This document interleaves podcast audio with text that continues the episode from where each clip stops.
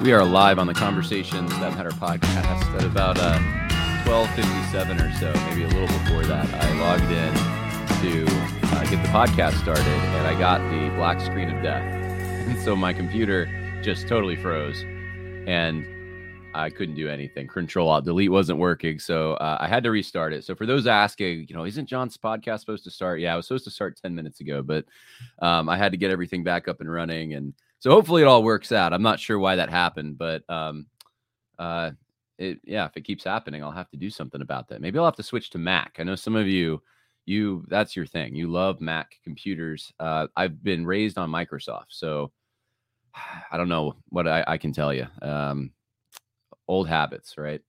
So anyway, um, we it looks like we're working here. If you can hear me, let me know, just so I can make sure everything's working. Someone says I'm on. Good. Okay. So we have uh, the numbers climbing as people are coming into the stream. Um, yeah, we're going to talk a little bit about this Andy Stanley thing. I don't want to spend a lot of time on it, but I want to relate it to something that I've been um, thinking about. And Jared Moore actually has a new book coming out on concupiscence, on on the lust of the flesh. I think is the title.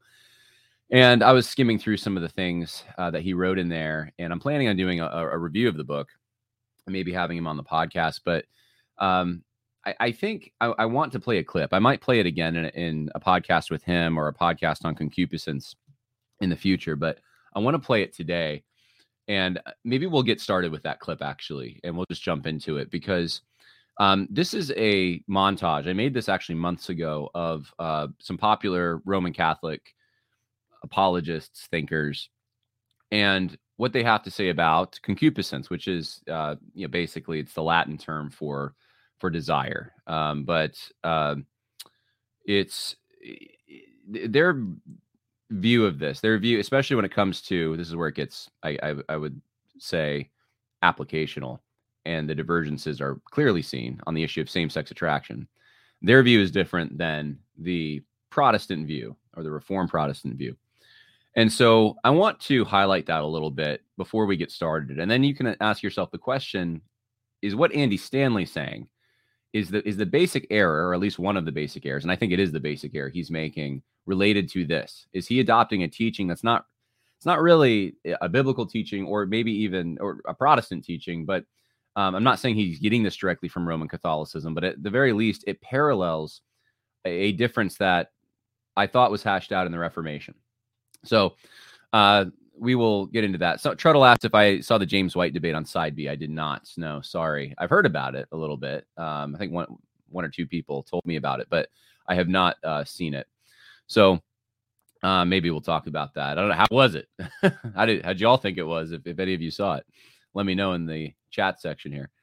Um, all right, so we're going to start off with some clips. These aren't from Andy Stanley. We're going to get to the Andy Stanley stuff uh, in due course, but I want to start off with some clips from some Roman Catholic apologists on this topic of concupiscence and and specifically same-sex attraction. How does uh, their concept of, of concupiscence and whether or not that is a sin to have desires before you're acting on them, basically, whether or not that is in itself a sin or sinful. So, um, let let's get there. Let's see if I can pull it up. Here we go.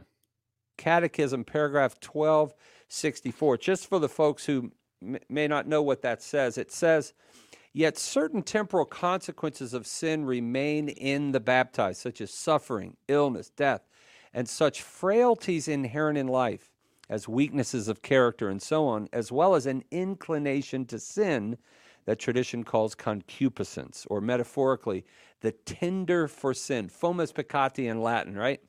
Since concupiscence is left for us to wrestle with, it cannot harm those who do not consent, but manfully resist it by the grace of Jesus Christ. Indeed, an athlete is not crowned unless he competes according to the rules. The Catholic Church Catechism states homosexual persons are called to chastity by the virtues of self mastery that teach them their inner freedom, at times by the support of disinterested friendship, by prayer and sacramental grace, they can and should gradually and resolutely approach Christian perfection. The church is not saying that the desire is a sin. See, actions are sins, desires are not. Because you can't be charged with a sin for something you didn't choose, something you can't be in control of. But once we have these attractions to whatever, then I need to choose how I behave. So, is concupiscence a sin? See, the, the Protestants uh, confused concupiscence with sin. You know, that, that original sin is in us, and we are still in sin, and concupiscence is proof of it. It's, it's sin in us. You see, that's wrong. It's, so, it's not a sin in itself.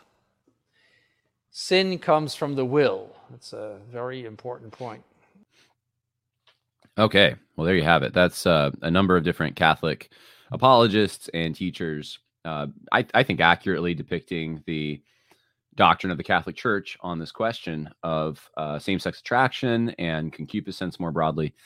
And uh, what you'll notice, and I, and I think Andy Stanley goes past this. I don't think they would approve of where Andy Stanley's taken this necessarily, but um, the, what I'm trying to do is show you that their the basic error that I think Rome advocates on this particular question is that sins can only be sins if they are of the will. That that's the only place that sin uh, essentially resides. So if it's there's a um a, there's desires, there's uh, temptations, attractions, inclinations, whatever term you want to use, that someone can have for something that God has not ordained, that is wrong, that is sinful, were that person to actually uh, carry out the desires that they have.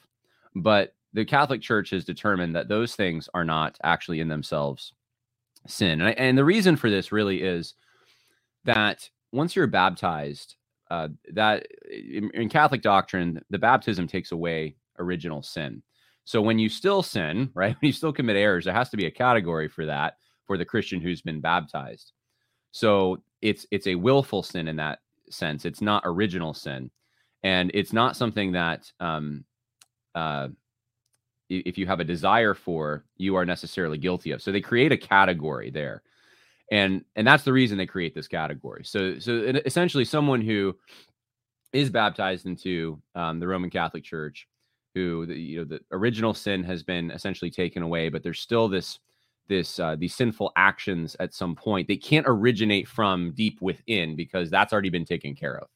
I'm i'm oversimplifying here but um, but i don't think i'm being inaccurate to what the doctrine actually uh, teaches. And and i hope to get into this a little more in some future podcasts. So um, my point wasn't to get deep into catholic doctrine in this podcast but just to start it off with showing that this is probably foreign to you if you grew up in a protestant church you, you didn't hear this kind of thing uh, especially when it comes to the sin of covetousness. We were told in, in just about every gospel presentation, we were told that God looks at the desires of your heart, that um, the secret sins, the things that no one knows about except yourself, God knows about. And so he's going to judge you according to those things.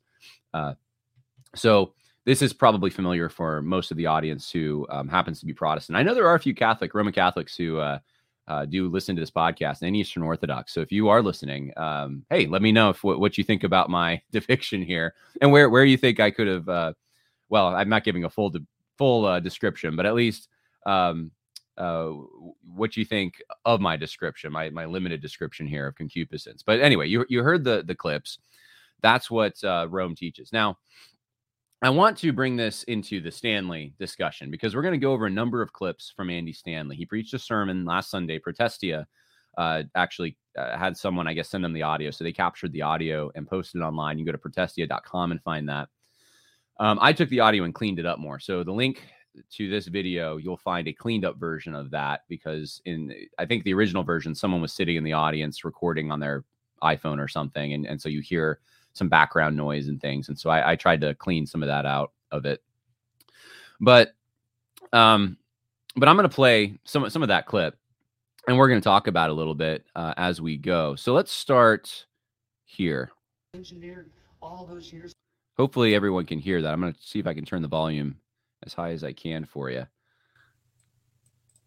This is the magnitude and why we're taking something to talk about it the, the confusion is created in different parts of the world, especially with missionary organizations and churches who look to us for leadership, and all of a sudden they read these articles accusing us of all kind of stuff, and they begin to lose their confidence and they wonder, hey, what's going on in Atlanta? What's going on specifically with Andy? So we decided to address it. Okay, so I want to start by saying that this is an admission that outlets like Protestia, like this podcast, and like many others who have focused on Andy Stanley's errors have been largely successful in convincing Christians who maybe listen to Stanley that he's not correct biblically when he approaches this topic of homosexuality and same sex attraction. And so th- this is something that I think is an encouragement in a way. I, I, at least I take it that way. That um, it does have an effect. You do have an effect out there when you share these kinds of videos around. And so Stanley has to, he's forced to react to some of the criticism he's gotten, which we've talked about on this podcast before for conferences he's hosted and uh, things he said about this topic of homosexuality. So, um, and for those who don't know, I should probably say this too. Andy Stanley is the son of Charles Stanley, who was very instrumental in the Southern Baptist Convention's conservative resurgence. He's got a, a mega church, uh, North Point uh, Church um, in uh, in Georgia, I believe, and he is the um, he has a big name. We'll put it that way. So it's it's not like he's controlling an entire denomination, uh, but uh, you'll hear later. I think I included the clip where he talks about missionaries and others being impacted because of any connection to North Point and to Stanley. Um, because of the criticisms against him from more Orthodox believers who are concerned about his stance. So, an encouraging thing just to, to get started here that, hey, the pressure does it does mean something um, when it's good biblical pressure of this is what the Bible says, is what you're saying. That version of Christianity draws lines, and Jesus drew circles. He drew circles so large and included so many people in his circle that it consistently made religious leaders nervous. And his circle was big enough to include sinners like me. So he he, says that Jesus in, in, this talk, which is about 50 minutes, so I've taken about what seven minutes of it. Uh, you can go listen to the whole thing if you want all the context, but um, he says that the, the, difference between Jesus and I think he's reacting to an Al Mohler article, ironically, is that uh, the criticisms against him aren't the kinds of things Jesus would say. Jesus wouldn't criticize Andy Stanley for embracing same sex attraction as a legitimate category. And hosting conferences that really do affirm LGBT type uh, activities and identities and that kind of thing. Because Jesus, he says, the pattern of Jesus was drawing circles. And, and and that meant expanding the tent of Christianity into sinners. So that so so, obviously the, the key problem with this, and, and I think everyone should be able to recognize this, hopefully, is that what he's doing is he's assuming that when Jesus sat down with sinners and tax gatherers who were repentant, who wanted to come to Jesus because they wanted the life in Christ that he offered and they did not they wanted to reject their sin for a better life, for the true life that Christ brings. That that somehow that creates this legitimate category for uh, living as a Christian without mortifying these desires somehow, with keeping these desires around, these sinful desires. You're not going to find that anywhere. Jesus doesn't expand to adulterers and to uh, zealots who were involved in um, you know nefarious activities, tax gatherers, you know whatever the the the, the evil people of that time were were publicly known as evil, um, had reputations of evil. Those kinds of people, he didn't say, well, you can you you can be an adulterer still in your heart, but you just can't act on it anymore. And that's that's me expanding the circle. So so I there's adulterers in the circle no, such were some of you, right? Um, they were repentant. That was the whole con. That was the whole premise of when Jesus told the Pharisees, uh, "It's those who are sick who need a doctor, who need a healer." So it was sick people who wanted to get better. And Andy Stanley has to kind of uh, ignore that if he wants to make this argument about Christ. At least pretty basic stuff here, but somehow this is uh, this is what's passing for preaching in Andy Stanley's church. I'm going to tell you the backstory to the current story and then talk about our story moving forward. So we got to go back in time for a few years. In 2014, um, Tom Shefchunas and Kevin Ragsdale, who oversaw our amazing network of middle school and high school ministries throughout our network, of churches. I think it was Tom that first came to me. He said, Andy, um, more and more middle school students are coming out to their small group leaders about their same-sex attraction. And we had already seen this begin to happen with high school students coming out to their small group leaders. And so Tom and, and Kevin said, hey, Andy, our small group leaders and, and our, and our, you know, our volunteers, they just don't feel equipped to talk to a middle schooler or a high school student about same-sex attraction. And would you put together a training to help our leaders, um, you know, know what to do with this? Well, to me, that is an extraordinary win. This is, you know, this is almost 10 years ago. Once upon a time, I don't have to tell you this, once upon a time, the last place a middle school student or a high school student was going to talk about their same-sex attraction, the last place they were going to talk about it was where? in church. And now they feel confident and they feel connected to where they can talk about the most sensitive area of their life with their small group leader in church. I'm telling you, I'm so proud of our church and our volunteers and this incredible system that Kevin engineered all those years ago that's so relationally driven. So, so this is a double down. Stanley's saying that everything that's happened at North Point Church in regards to this issue has been has yielded positive fruit and so that fruit though is manifested in the approachability of the leadership so people with same-sex attraction are willing to come and talk about it to the leadership and that is his measure of success. And and so I, I will just note that if that is the only measure of success at least the you, there's a major problem because um, you can have people people feel very affirmed and approached uh, able to approach leaders in just about any secular, academic, or um, I guess media, or you know, a, a, really any uh, medical establishment, any any institution you can think of outside the church about now in 2023. People feel fairly confident talking about their homosexuality. So it, it, you you have to look at this as if Andy Stanley is saying we've caught up to them. We're just like them now in, in, that sense that people feel confident talking about something that before caused so much shame, but now uh, they're willing to to do that. And and I do want to say, you know, there there is this um, there is a truth to if someone's a repentant sinner and they're coming to you saying I have a problem, you do want approachability in your church. That's absolutely true.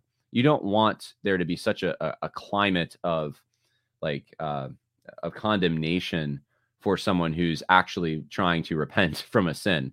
But um, at the same time, that those conversations need to be about the repentance and about solving the issue, right? And and not just making the metric, talking about it, and they feel comfortable. Well, you know, good. Um, and and there should be some shame attached to some of this. It should be something that you know you don't really want to talk about necessarily because it's it's embarrassing, it's shameful. I mean, those pu- public shame is a powerful force. It's actually can be a very good thing when it's um, w- when it corresponds with God's plan and His His law, because it's what actually prevents people from going farther than they would, because they, uh, you know, that, that may be the last line of defense, but they don't want to suffer the embarrassment of doing something that people consider evil and shameful. So, uh, so, so there should be some shame, but but despite the shame, there should be an approachability for those who want to actually repent is that what Andy's talking about? He's not really making those qualifications, but he's but he's he's just making the the conversation is happening, and that means that we're in the right spot somehow. Truth is, the majority of gay adults acknowledge that at some point in their lives they ask God to take it away. In my experience, I've talked to many, many, many, many gay men in particular. And I would say they don't just ask God to take it away. They beg God to take it away. They weep and ask God to take it away. They're afraid of disappointing their parents. Depending on the church that they attend, they are literally afraid they are going to hell. Not because of anything they've done, but because of who they are, because of the message, not of culture, the message, the church. Okay, so uh, we've heard this so many times. We've talked about it on this podcast, uh, in particular, this idea that because people who experience uh, same-sex attraction, um, because they they're embarrassed about it, they feel in in the context of the church, they feel somehow judged by it and those kinds of things that there's all these negative consequences uh, that come from that and it, it, it's just a horrible thing that there's churches that um, harbor these the, these kinds of sentiments against same-sex attracted people. This is where you get living outs audit uh, for to make sure your church is safe right? For this that's uh you know sam Allberry's, i guess organization he was at least a co-founder in and tim keller was one of the ones who was instrumental in bringing that out uh, years ago to help churches navigate this issue by being sensitive to those kinds of feelings um, but they're not they're focused if you notice the focus is shifted it's it's on man. The focus is totally on how does man feel uh, in this particular situation? Um, is there a way to make them feel more comfortable? Instead of looking at okay what does god say about this? We wouldn't really do this with any other sin and i think that holds true for every clip i'm going to play here from andy stanley. You know substitute any other sin that's the, the world let's say considers really bad and you it would make no sense for a church to then soft pedal it or try to be so sensitive to the the people who commit that sin and and are are fine with it i guess having those desires still to commit that sin and want to be affirmed in that somehow um, being comfortable and feeling accepted uh, in, in a christian situation. Let's play the next clip here. Ours should be Ours should be the last generation of parents and families in the local church who go through this experience feeling isolated and without help. In other words, let's put an end to this. Let's create communities inside of our church where, again, as I said to that group, you know, almost 10 years ago, the church should be the safest place on the planet for students to talk about anything, including same sex attraction. And the church should be the safest place on the planet for parents to talk about anything, including their kids who are struggling with and wrestling with same sex attraction or their kids that have just come out and embraced the identity of mom, dad, I'm gay. So the church is a safe space now, is what you're hearing uh, which is really what I said earlier. I mean, it, it, let's catch up to what the world's doing. Let's make a safe space here for that particular sin. And it, it's just interesting. He focuses on that and not, he doesn't broaden it. It's not, um, maybe he would have given the opportunity. Maybe in other sermons he has, but uh, you know, would he take some of the sins that, uh, or even sometimes they're not even sins, but they're uh, they could be sin adjacent or connected to sin, or they might not even be sin at all. It's just the world happens to have their own metric, and in their metric, it's it's evil. But but think about like you know uh, misogyny, sexism, uh, racism, um, uh, all the buzzwords, anti-Semitism, kinism. Uh, think about um, even some of the sexual sins that are still considered taboo, like pedophilia or polygamy, right? And would you preach a sermon in which you would take any of those sins and fill them into that spot and say, someone with uh, pedophilia um, inclinations, desires, uh, we, we, think that they should feel comfortable, and it's so horrible that they we don't have a safe space in the church for them. It sounds kind of weird, even when I say it, because we know innately that that's that's something that's morally evil and it should be dealt with. If some and i i believe i'm, I'm consistent on this i do think people with those uh, uh, inclinations or those those temptations those attractions those sinful feelings should go to their pastor and they should talk about that. They should seek help uh, christian help for those kinds of things. They should feel comfortable sharing those things in the sense that their pastor at least is going to help them through it but they should not feel comfortable in the sense that they're going to continue to be accepted and uh, their and their desires are going to be seen as acceptable somehow, and people aren't going to uh, think uh, less of them or, or think less of their Christian walk if they have those desires, because there's a problem with your Christian walk if you have desires like that. Um, it's the lust of the flesh. Uh, it's it's it's of the world. It's it, it, and, look, every every Christian struggles with um, sins at, at times in their life, no matter what the sin is but it doesn't mean that those things are somehow acceptable or those things are somehow part of can, can live alongside the identity one has in christ. So time went by. They wrote a book called embracing the journey. It's available it's their story. Last year, Greg and Lynn then reached out and said, "Hey, we want to do a conference. We do all of our ministry, you know, digitally, but we'd like to do a conference that we can invite parents with LGBTQ plus kids, and we would invite some experts to talk to them to help them take their next step, make sure that they're healthy personally, make sure that their marriages are healthy as they, you know, continue this journey with their precious children. And we want to call it the Unconditional Conference." And so, of course, we said, well, sure. I mean, we've, already, we've been in this space for 10 years. Why wouldn't we host the conference? Well, as soon as they began marketing the conference, all the Christian critics pounced.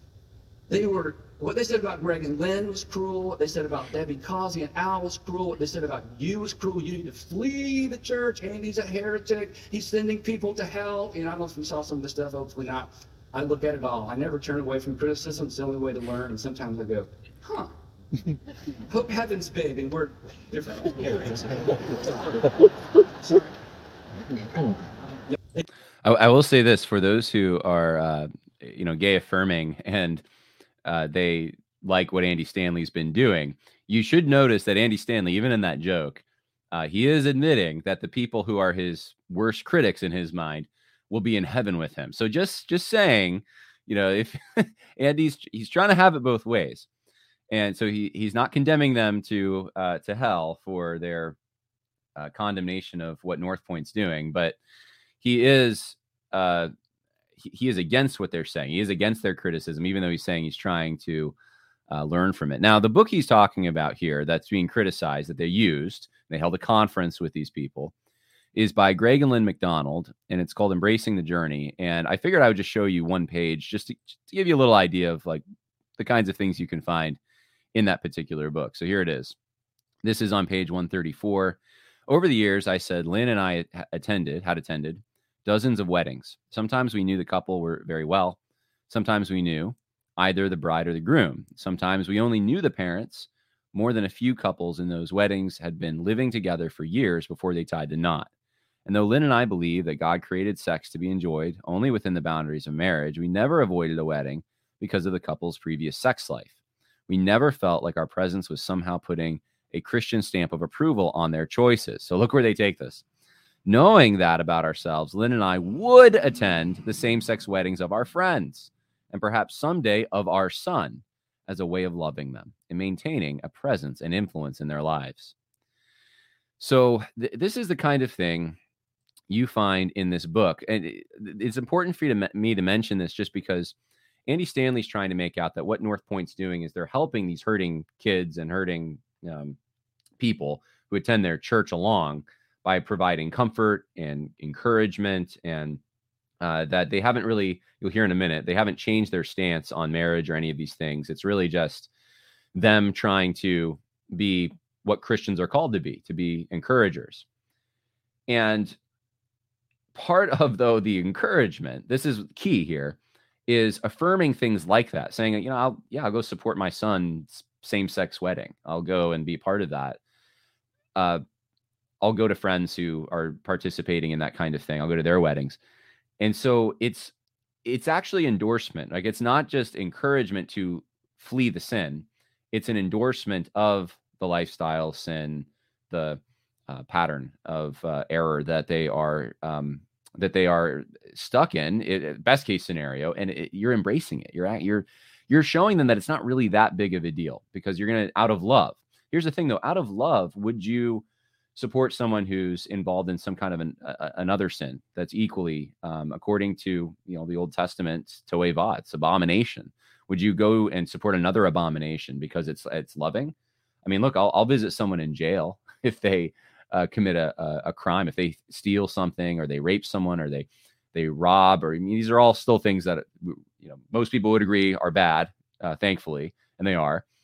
I would go visit someone in jail, but I'm not going to go while they are in the midst of committing the crime and clap for them or make my give them a, an approval by showing up and, and not trying to stop them or you know when when the objection phase comes up is there anyone who would well if that still comes up in ceremony so is there anyone who would object to the this marriage you know you're obligated if you're in the audience. I mean you have to. Like that that's just there is an objection. Of course there is.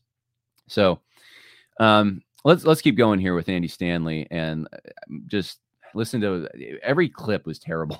just every clip has so many holes in it. But we're we're gonna continue here. We're about maybe 33% through uh, the clips that I had queued.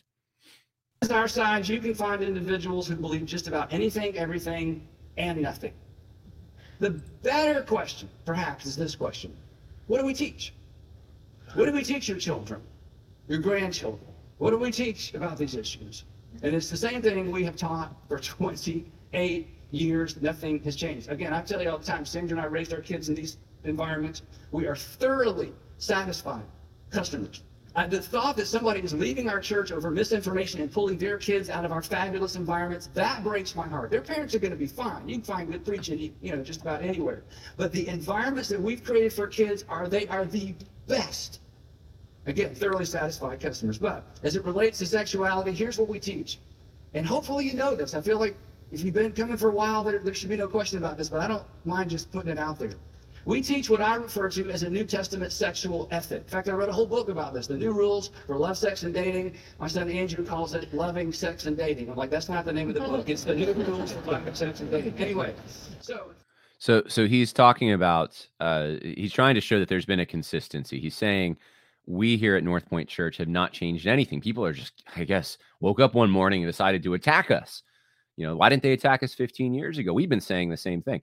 Well, they, the fact is they haven't been. They've been moving in a certain direction. But his defense is that here's what the New Testament teaches, and here's what we affirm.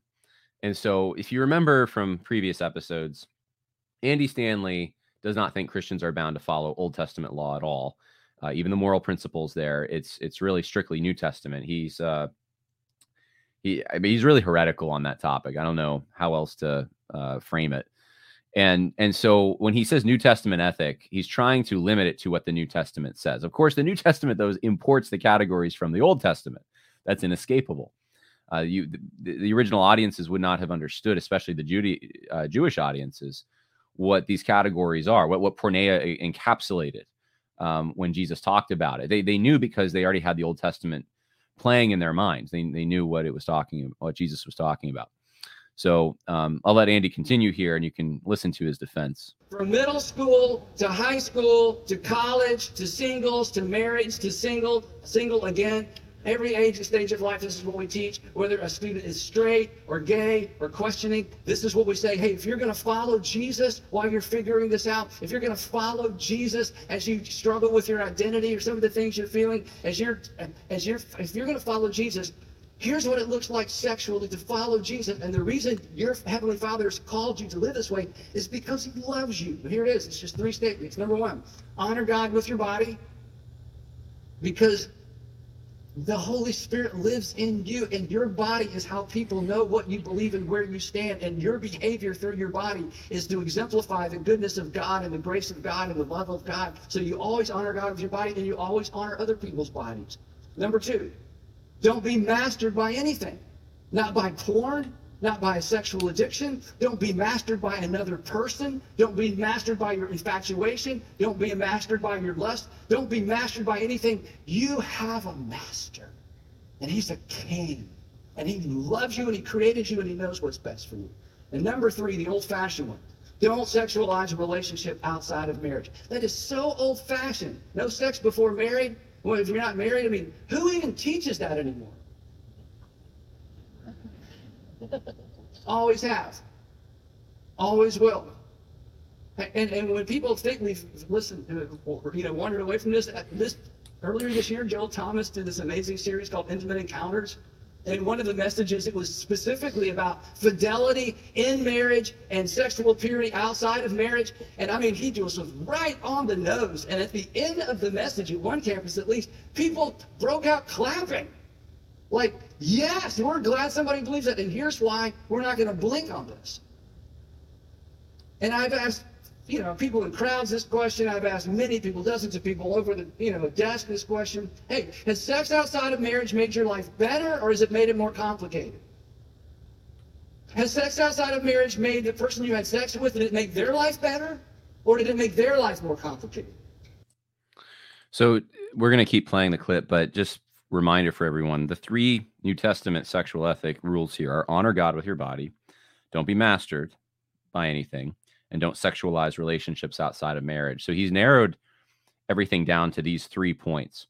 Now, if you read what the New Testament says about these three points, if you go to passages like uh, Romans chapter one, obviously is, is probably the, the standard and most, um, I would say, uh, obvious passage where you find uh, teaching on homosexuality, then it's disqualified from these broad principles. But but this is a tactic that um, you see people who want to somehow justify women pastors and other things that would be acceptable to the world and are kind of now seen as archaic in the church. That's how things used to be. They shouldn't be that way anymore. They often will justify things based on very broad principles. Sometimes it's nothing more than uh, we're supposed to love other people, and that means getting an experimental jab, right? So th- that's what happens when you try to soft pedal sin. I've seen that uh, if you're trying to justify it biblically, is you you go you appeal to very broad categories, and then you insert in those broad categories what you think uh, should be honoring God with your body, um, not being mastered by anything, and not sexualizing relationships outside of marriage. I mean, you you could go through these and you could say, well, um, I'm honoring God with my body by being monogamous with this particular person of the same sex. Uh, I'm not being mastered by it because uh, I'm I'm not addicted to it. Uh, I'm not. Uh, there's other things in my life that I'm I'm doing, and it's not causing a problem in my life. And then you could say, well, I'm I'm marrying the person, right? Uh, this is the kind of stance the world would really have no problem with this because they'd say, okay, yeah, you're you're Christian and you're, you know, maybe some would, would think that the the marriage thing's kind of old fashioned, but I think that's Andy's safety mechanism. He's trying to appeal to that to to show Christians who are criticizing him that see, I'm still old fashioned. I still believe in the biblical sexual ethics as you got to be married to have sex. And you know that's that's within the church that's acceptable to the world though to for eh, if most of the time i would say people think okay if you're keeping that in the church don't impose it on me but if you keep it in the church and that's what what you believe fine um, but uh, you, you should never um, say that gay marriages are illegitimate or uh, that it, they're wrong or sinful or th- that kind of thing and that's where uh, andy goes wrong so uh, someone mentioned in chat he's a Marcionite. Yes, that that would be, I think, a fair description of Andy's view of the Old Testament. He he definitely follows uh, a, a Marcion uh, trajectory, an ancient church heresy. All right, let's keep listening to what Andy has to say here. And honest people say, "Yeah, it created some complications." well, then, what do you expect your heavenly Father to say, who loves you and loves the person whose life you may have set back. What do you think their Heavenly Father is going to say about sexual activity? When oftentimes our sex outside of marriage makes you a liar for life because you're never going to tell the truth about your past because you're too ashamed. What, what, what did you expect? So the, the message is the same for everybody. Sex is for married people. Um, and regarding marriage, and this feels weird to even say this, but just make sure everybody knows where we are. We talk about marriage or we talk about and teach about marriage the same way Jesus and the apostles did. Every instruction in the Bible regarding marriage references or assumes a husband and a wife, a man or a woman. So biblical marriage, biblical marriage is between a man and a woman. We've never shied away from that. We don't change the words in order not to offend people. Now, here's what may surprise all of us straight people. The gay attenders in our churches they aren't shocked that we talk that way. They aren't shocked by that.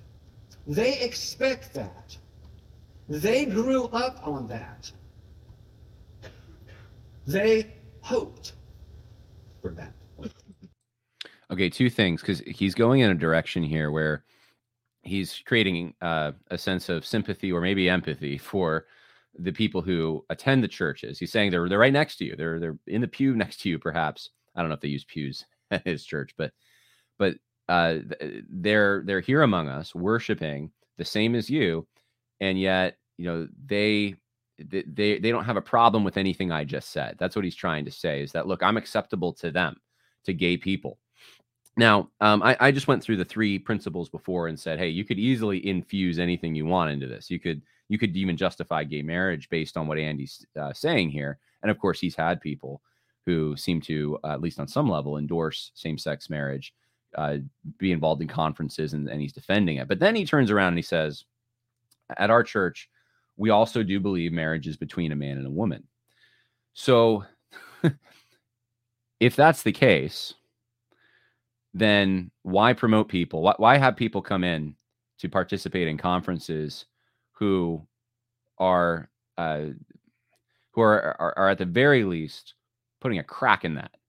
They are saying that go on on a certain level endorse these evil ceremonies and do so because it's in the name of love. This is, I think, the dance that you're going to be seeing uh, more and more from a lot of so-called evangelical leaders who, uh, and not just evangelicals. I mean, this is going to be, I think this is in a lot of different traditions within Christendom. The Mormons have certainly capitulated on this big time. Um, the, more and more, there's a pressure to somehow find a third way, find a way between the biblical sexual ethic, the true one, that forbids the things the Old Testament also forbade, and at the same time um, tries to harmonize itself with what the world is currently engaged in and thinks is acceptable. So, and there's all kinds of strange recipes floating around about this. Some people will say, well, inside the church we have this, but outside it's fine. You can even have same sex marriages. And um, a lot of people are going down that road and they think that they're going to buy time or buy acceptance by doing that. Uh, some are, you know, taking all kinds of contradictory positions. Andy's kind of in that camp, I'd say. He's he's definitely uh, promoting and uh, affirming the desires, the same-sex attractions, and all those kinds of things. And and he does it on the basis of God hasn't taken away. People are people want to get rid of them, but they they're not getting rid of them, and they're they're good Christians, and so uh, somehow they're still acceptable. Um, but yeah, I mean they they can't really get married, I guess, but uh, but again, I mean, even he's he's partnering with people who are to the left of him, according to what he's saying here on this question. So I I, I look at it as a, as a, trajectory and the final state of the um, the train that Andy's on is going to lead to a full embracement of this. But eh, along the way, he's getting criticism because look, he was he's got what was an evangelical church and was at least uh, the reputation of his father certainly was a strong conservative evangelical. And so he's this is hedging, I think, against the criticism. And I'm not saying he's not sincere in it. Maybe he believes this, but but it's a direction that he's headed. It's, this isn't consistent. He hasn't he hasn't said these things. He didn't hold a conference uh, on trying to somehow affirm and um, help parents with children who have these particular attractions and and what they think of as orientations. He he didn't do that 15 years ago. Hold a conference on that, and and how to um, to counsel them so that they can somehow affirm their kids and let their kids know that they're they're very loved, uh, and and and that means also uh, accepting them and accepting their uh, that that's how they are made. I mean, that's what Andy assumes from the get go. We already played the clip that um, these are gay people, right? They're gay people. They they have that, and it's before any action that they've done. So he has he wasn't saying this 15 years ago, but he's he's acting like he the, nothing's changed. That's the deceit. That's the poison pill that he's he's taking uh, people on. He, he's saying that they if you've been attending his church for a, a number of years, that hey, nothing's changed here. You you can still financially support us and come and attend and be part of what we're doing because it's it's never it, it's never changed. Guess what changed? The climate changed, the political climate, and that's why people are attacking me. That's that's nonsense. If anything, the political climate has gotten more hostile against Christians who have these views. So let's let's finish this out here, uh, Andy's clip. They prayed for that. They prayed that God would change them so they could experience that. I've sat in groups with small groups of gay men 35 and up to 65.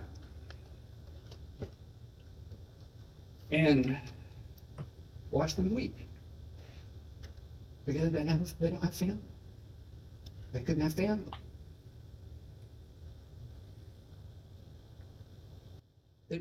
Listen to the dramatic pauses in there. I mean, he, he's really jerking on your heartstrings, trying to get you to cry, trying to get you to feel, to empathize. To this is it's so horrible. This is such a classic tactic. I mean, like people like, uh, you know, Greg Coles uses this tactic of, you know, how how much how much how godly are you? I mean, you must be so godly if you're foregoing some of these things and living as a gay person. So you're still living as a gay person. You still have that identity.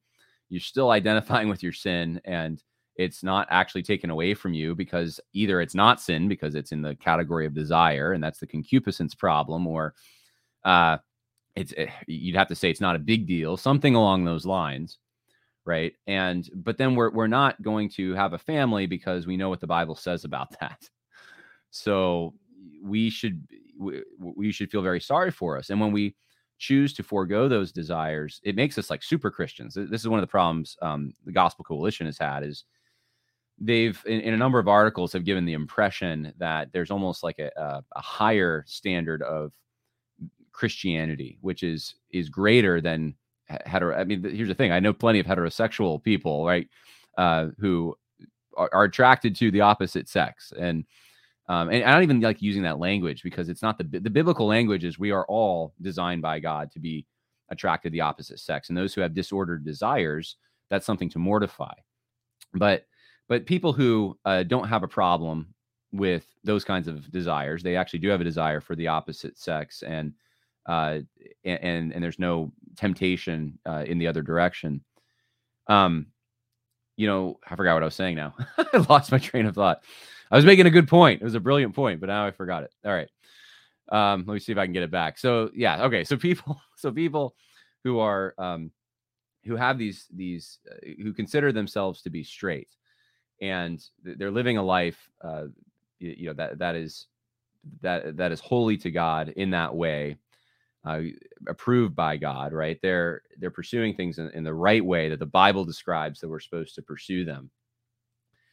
The, when they um, when they get married, there's no problem. There, there's no uh, they're, they're they're doing everything according to the biblical plan. When a homosexual person uh, gets married, they're breaking the biblical plan. So, so a, a straight person can participate and a, a, a homosexual person cannot. But here's the problem there's tons of quote unquote straight people who aren't married.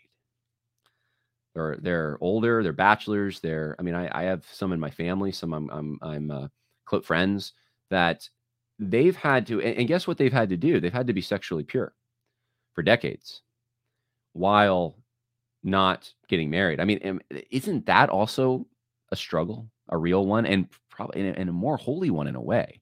I mean, because because these are uh, in principle good desires to have, but you can't actually uh, advance them at all. Whereas in the case of someone who's homosexual, it's evil desires that you can't advance, and we're supposed to think that's somehow holier or that there's this godliness attached to that. No, there's not. Um, now, of course, mortifying sin, there, there, that's that's what all Christians should do. But it's not like there's a special category for homosexuals, though, where they uh, they are allowed to have this desire and this identity and these inclinations and temptations and all of that, and they should be held up and put in church leadership positions and seen as as extra godly because they're not getting married and they're not participating in the physical act. No, I mean, those those desires need to die. These these are still very disordered desires, and and my heart does go out to the people who who struggle in these areas through their own sin or, or the sin that's been committed upon them by other people, and, and it's uh, contributed to producing these things. Uh, they are they are they are bearing a burden, but it is a burden. It doesn't doesn't mean that they're we we we should just our heartstrings should uh, be pulled in the direction of accepting that condition as if it's a godly condition just because it's not. It's not a godly condition. The godliness is the fighting it. So. To that godliness in their prayer. Many are convinced that traditional marriage is not an option for them. So they commit to living a chaste life in old-fashioned word. And for many men and men, women who put their faith in christ They just decide, okay, I'm just going to buckle down. I'm just going to, I'm just to bear down. I'm just going to be by myself. I'm not going to have family. I'm to be sexually pure. And many, many, many, many do that for long seasons of time. And some, for some, it's, it's, it's their whole life. But for many, that is not sustainable. And so they choose the same-sex marriage. Not because they're convinced it's biblical. They read the same Bible we do. They chose to marry for the same reason many of us do. Love, companionship, and family. And in the end, as was the case for all of us, this is the important thing I want you to hear me say, it's their decision. Our decision is to decide how we respond to their decision. Our decision as a group of local churches is how are we going to respond to their decision. And we decided 28 years ago, we draw circles, we don't draw lines. We draw big circles. If someone desires to follow Jesus, regardless of their starting point, regardless of their past, regardless of their current circumstances, our message is come and see and come sit with me. And this is not new. This is who we are, it's who we've always been, and this is why I love our church, and this is why I'm so extraordinarily proud of you. We aren't condoning sin. We are restoring relationships. And we are literally saving lives. There you have it. Literally saving lives. Some people are complaining that, uh, rightfully complaining that I guess uh, the audio of Andy is kind of low. So, just so everyone knows, I haven't uploaded the audio version. I don't do that until I'm done. Um, and I'll go back and listen. And at the very least, I'll, I'll try to adjust that for the audio version uh, if uh, if you want to share that around. But um, anyway, what, what Andy just said, and I think it's important to uh, focus on that last line. They're saving lives, saving lives at North Point, and he he basically justifies homosexual marriage at the end. He says, "Look, it's it's not because it's biblical. It's you, you got to feel sorry for these people. They're, they're this is just the closest thing they can try to. They don't they don't want to be immoral. They don't want to have sex outside of marriage. So so they decide to get married in, in a gay marriage because this is the closest thing that they can possibly uh, where they can exercise their desires. Which which according to you know our our liberal mindset in the United States and the Western world. It, it, it's like tyranny if you can't express your desires and so that's that's the highest good is to express your desires so um so for people to be uh, shamed for it or not like that that's a terrible thing. So he's trying to he's saying that there's there's this uh there's he's putting it on like a good better best plane. He's saying that well it's not the best it's not biblical but but it's it's good. It, it's a good thing with that they're doing this that they're trying to not uh, have sex out of wedlock so they're getting married. I'm telling you, he's going to go farther into this. I mean, he's going to start finding the, that the Bible, in his mind, uh, somehow endorses homosexuality and homosexual marriages and stuff soon. He's saying now he's, he's trying to hold on to the Bible by saying, well, it's not biblical, but you, you should really not, you should not be so hard on the people that do that because look, they're, they're trying to do something that's better. It's better to have a commitment and fidelity than to be uh, just, you know, having sex with anyone and, and, and a player and that kind of thing. So uh, that that's what he's doing. But I, I, would say that's an affirmation right there, and that's where Andy Stanley's at. It's super sad, and I'm sorry to see it. Um, we've been going about 53 minutes. Surprisingly, I thought it was shorter than that. Time flies. So I don't want to go too much longer here, but I will take some questions. If you have any questions or comments uh, about this, uh, please uh, get them in now. Uh, I know I should have probably flagged some of the comments. I'm going to try to find them if I can now. Um, some people were asking about the Roman Catholic uh, concupiscence idea here.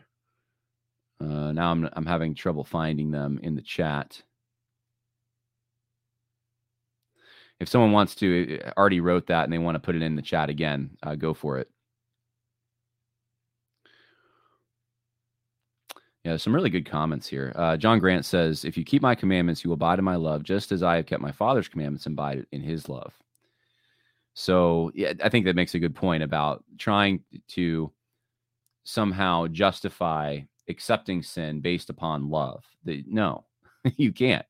Uh, the obeying God's commandments is love. That's how we know that we we love God as we obey His commandments, and so uh, that's how the world will know that you are my disciples.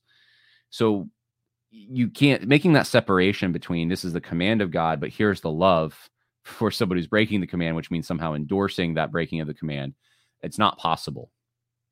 And it's it is new. It's innovative. It really is. It's it's for this particular circumstance because there's so much pressure on the church. I'm convinced. Um, yes, you're famous now, John. That's right. That's right. uh, all all 300 people streaming. Um, is Andy SBC? That's a good question. I don't know if he still is um, or not. That's a good question. I bet I could find out real quick if he's SBC. Because um, I mean, he's he's replying to a criticism from Al Mohler, which is uh, w- would make me think that there's at least some overlap there. Whether or not uh, he himself is still his church is still in the SBC,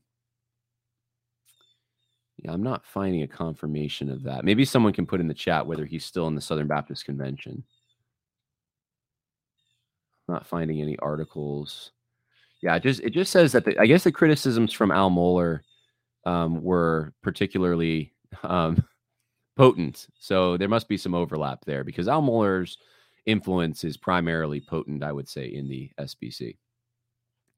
So good question there. Um, Okay, so someone Sean Graham says North Point Church voluntary affiliates with the Southern Baptist Convention in its local, state, national expressions, and he is, I believe, quoting from their website. So, uh, yeah, they are. They are in the SBC. Interesting. Uh, so yeah, that this is a major SBC church. That means a major uh, mega church that is going down this road. So it's a problem in the SBC. Um, some some people think that well, it's the PCA that has the revoice problem. No, the SBC has it too. It definitely does. It's not in the same way, perhaps, uh, or to the same extent, but it's definitely there. And um, and I've seen it at a number of places. I mean, Sam Allberry is platformed at Southern Seminary, right? So, which is the flagship seminary. So, I mean, it, it it's around for sure. Um, lots of comments, lots of comments coming in. Is the SBC doing anything about this? I mean, you'd think that if they're going to disfellowship quote unquote racists, uh, you would think that this would be a, an easier call, but uh, this is this would be big. I mean, uh, disfellowshipping Rick Warren was a big thing, right? So this this would be also pretty big because this is the son of a person of, of a major figure in the conservative resurgence with a lot of respect. So maybe maybe. Is Andy's argument the same reason God deposed King Saul? I'm trying to understand that question. Um, is Andy's argument the same reason God? Did, maybe you can clarify what you mean by that. I mean, yeah, I, am assuming it, it, the question is when King Saul was deposed for his disobedience to God, was it a similar rationale that King Saul used that he was uh, merely taking the the cattle and the goods and, and and everything that was supposed to be destroyed he took them for himself uh, and he did so justifying it that this was we're going to sacrifice to the lord and that kind of thing uh, I, I, I guess i could see a parallel there if that's the question that andy is trying to he's not obeying the lord right but he's justifying it based upon what he thinks is a higher good that the Lord also commands. So pitting God's law against itself, supposedly. Yeah, I guess I could see that. Um, see other questions coming in. The Roman Catholic dogma of the perpetual virginity of Mary makes it clear that Saint Joseph uh, led a celebrate a celeb. I'm not sure exactly. I'm not sure exactly what uh, Babbery Lane is is if you could maybe rephrase that. Maybe I'm just blind and I'm not understanding the question.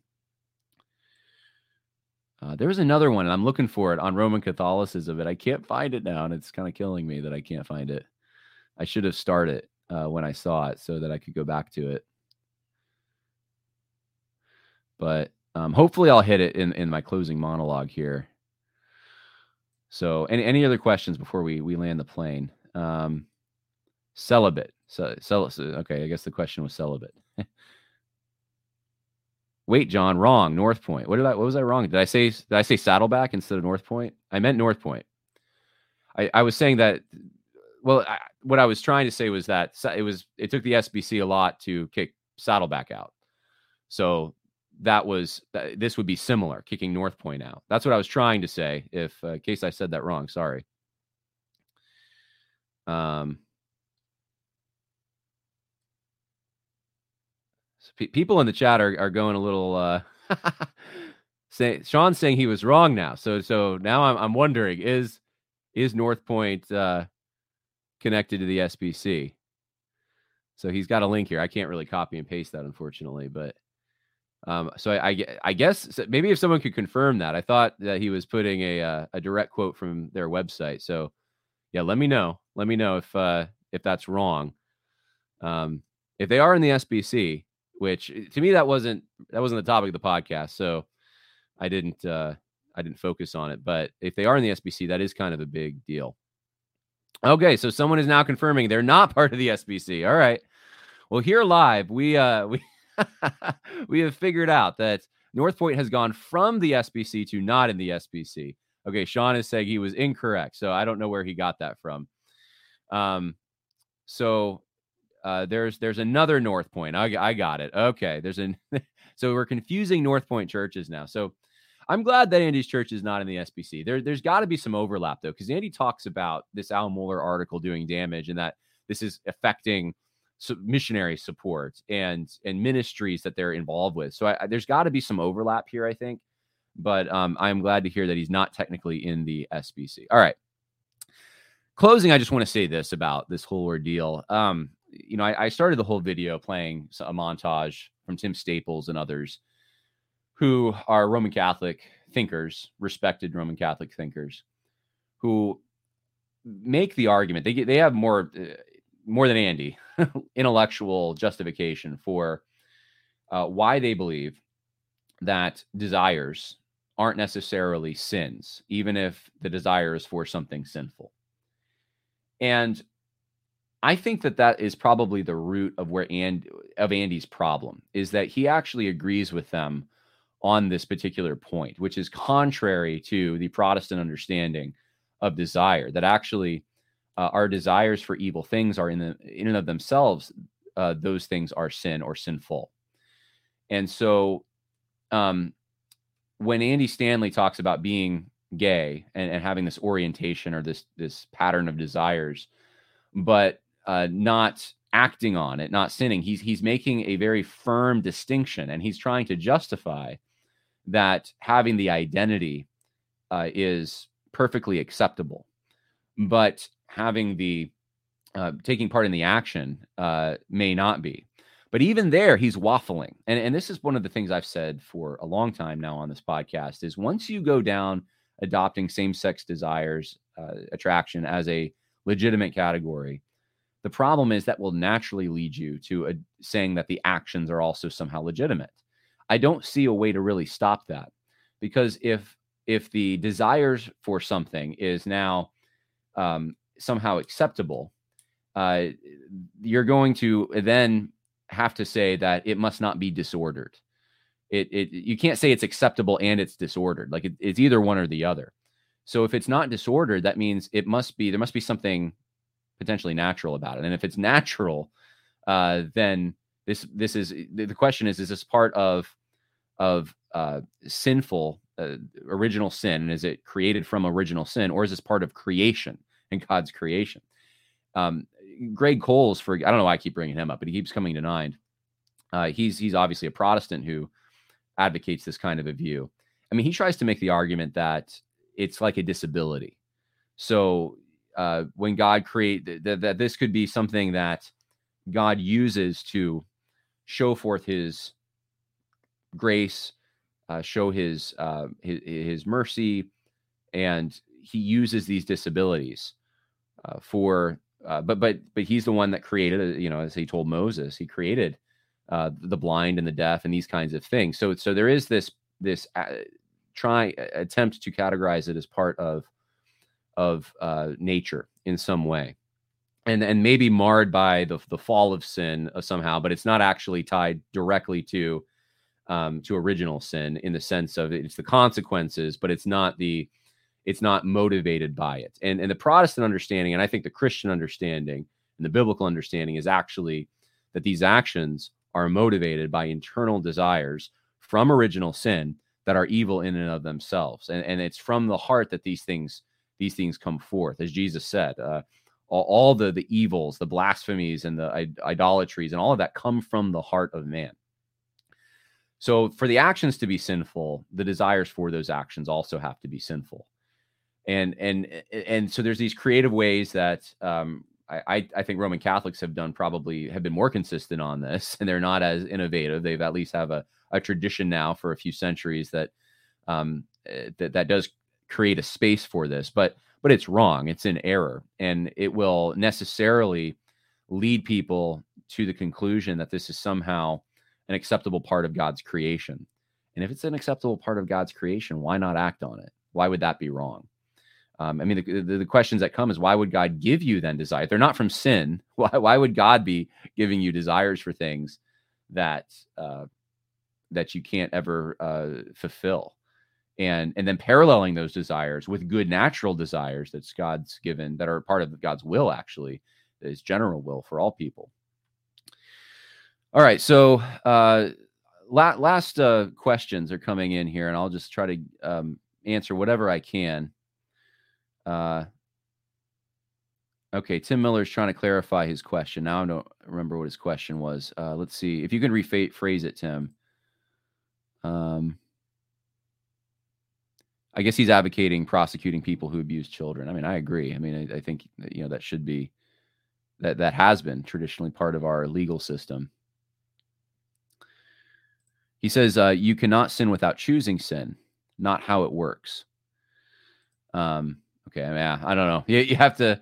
Sorry, I, I don't do well with the with the shorthand. Uh, sometimes it has to be spelled out pretty, um, uh, just pretty um, directly for me, because because otherwise I will misunderstand. Okay, so yeah, people are, are coming in and, and reaffirming that uh, North Point is not part of the SBC. So good. Um, our nature is completely polluted with sin. Well, it's it's certainly uh, we we certainly have total depravity. We also though have uh, good desires that God has given from creation.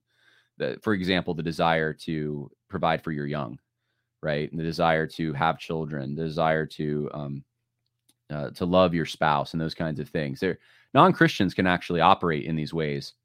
Doesn't mean that their motives are completely pure. Their their sinfulness um, I think uh, I, I, could say attached to or, or, part of even those things uh, in the motives if it's not ultimately out of gratitude for God and, and that kind of thing. But um, when Jesus said, even the unrighteous, even the evil father gives his son a fish uh, when he asks for a fish and not a snake, that goes to show you that there is there is an earthly good, and that's the the probably the the most common phrase I use is earthly good good versus heavenly good or versus eternal good. Uh, earthly good can be accomplished by uh, non-Christians even even though even their earthly good though will can potentially damn them. That's the thing that's uh, if they're because because they're not doing it again for the glory of God. They're not uh, doing it with gratitude to God um, but they are operating out of an instinct that God has given. And that's why when people like when mothers kill their children, everyone says, "Oh, that's like sociopathic." There's so there's a problem there. That's a deep dark thing, right? Because it's the natural tendency of everyone. So so that's I think that that separation has to be made here with with same sex attraction. Where do you categorize it?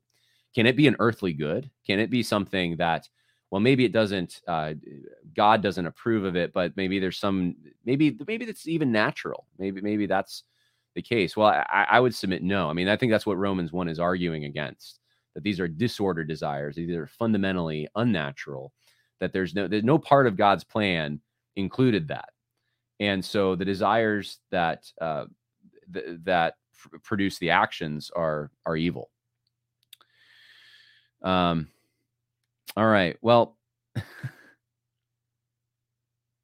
Yeah, I don't, Tim. I don't. I, I do not know what you're. I'm sorry. Maybe it's my fault, but um, if you if you rephrase your question, um, maybe I can uh, understand and, and, get to it. Um, I'm sure it made a lot of sense, but I can't. I, I don't know. I don't know exactly what you're getting at. Oh, maybe it's this one.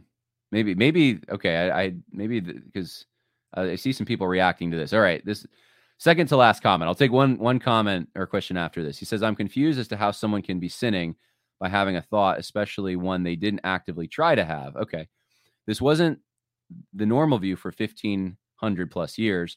Also, most people are same sex attracted. I don't know what to do with that. Uh, most people are same sex attracted. I'm pretty sure most people are not same sex attracted. So I, I, would really be curious to know where that thinking comes from. I, most, even the most hardened gay activists, I wouldn't think would make the claim most people are same sex attracted. So maybe that was a typo. I don't know. Uh, but the normal the normal view, okay, for 1500 years, I guess is, is uh, someone can be sinning. Okay, okay, so so if someone having a thought doesn't mean sinning, yeah, that but that wasn't the view for 1500 years. Uh, so uh, it's not that Protestants were innovative and they just decided one day, well, we're just going to reject. No, that this is stuff that um, this was actually one of the dividing lines of the Reformation uh, it, not as big as you know justification um, by uh, faith alone in, in Christ alone through grace alone, but uh, but this this was certainly an issue was um, the issue of original sin and and the issue of baptism and what what does what what is the effect of baptism? Um, you, you see some hybrid positions i think the lutherans actually have a bit of a hybrid position on this but but you'll see in the more calvinistic leaning reformation uh, traditions uh, they would have rejected that. The, the uh, baptism does not get rid of original sin. And then, of course, what does that even mean? Getting rid of original sin? It doesn't. Um, it, it, doesn't mean that now you can have desires that are somehow um, they're not rooted in original sin, but we just we get them, and uh, those desires now aren't in the category of sin because you can't have that because original sin's already been dealt with. But if you act on them then it, then it becomes a sin. I mean th- this isn't even a biblical where do you even go in the bible to try to justify that kind of thing? It's it's fairly innovative.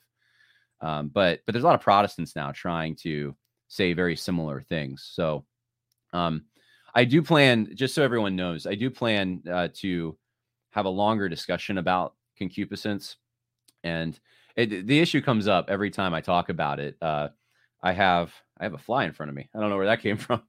Um, th- there's people who are uh, concerned. Sometimes they have experiences where they've been abused as a child, and that's created problems later on down the line. So they say this person sinned against me. So how can I be held responsible? And and the fact of the matter is, I mean, people sin against us in all kinds of ways. I mean, if I was raised by a violent father and then I went and, and did violence against others, could I blame my father for that? Well, I could say that my father contributed, certainly to the tendencies that I have and made it acceptable to me. And uh, there was a pattern formed and a habit formed. But um, can I say that uh, I'm not somehow now responsible for desiring to murder people? No. I mean, I, it's still a responsibility I have. I have a responsibility to mortify those things.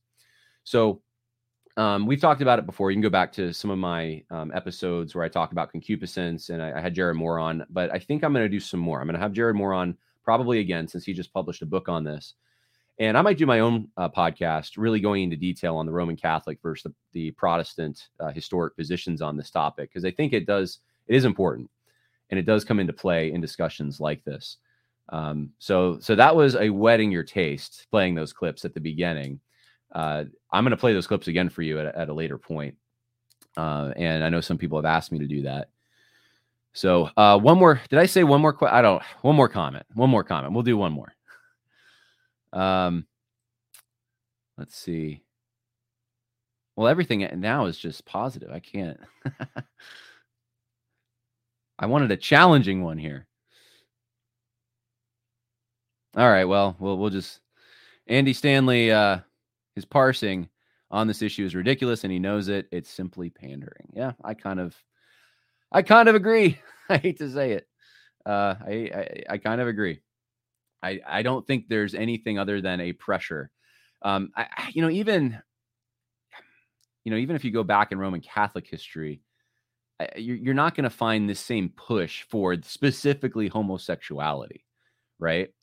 Uh, that's it, it's not like the Roman Catholic position is like we're fine with homosexuality. It's not. It's not.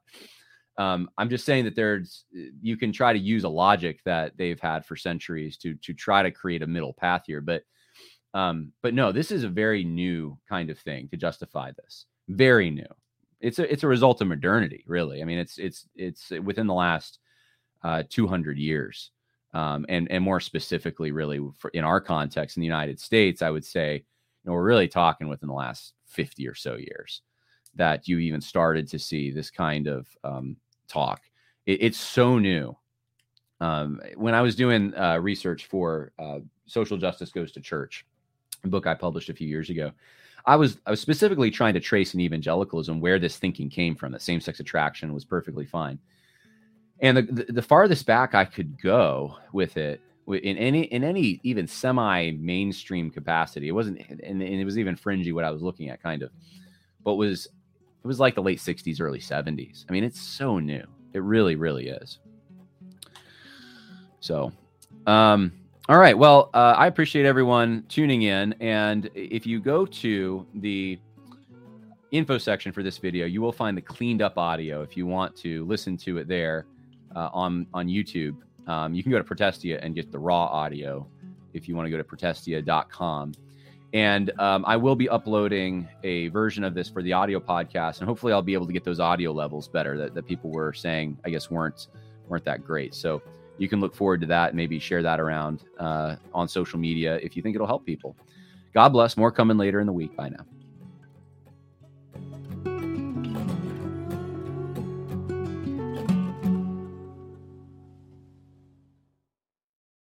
This is the story of the one. As head of maintenance at a concert hall, he knows the show must always go on. That's why he works behind the scenes, ensuring every light is working, the HVAC is humming, and his facility shines. With Grainger's supplies and solutions for every challenge he faces, plus 24 7 customer support, his venue never misses a beat.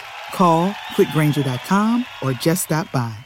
Grainger, for the ones who get it done.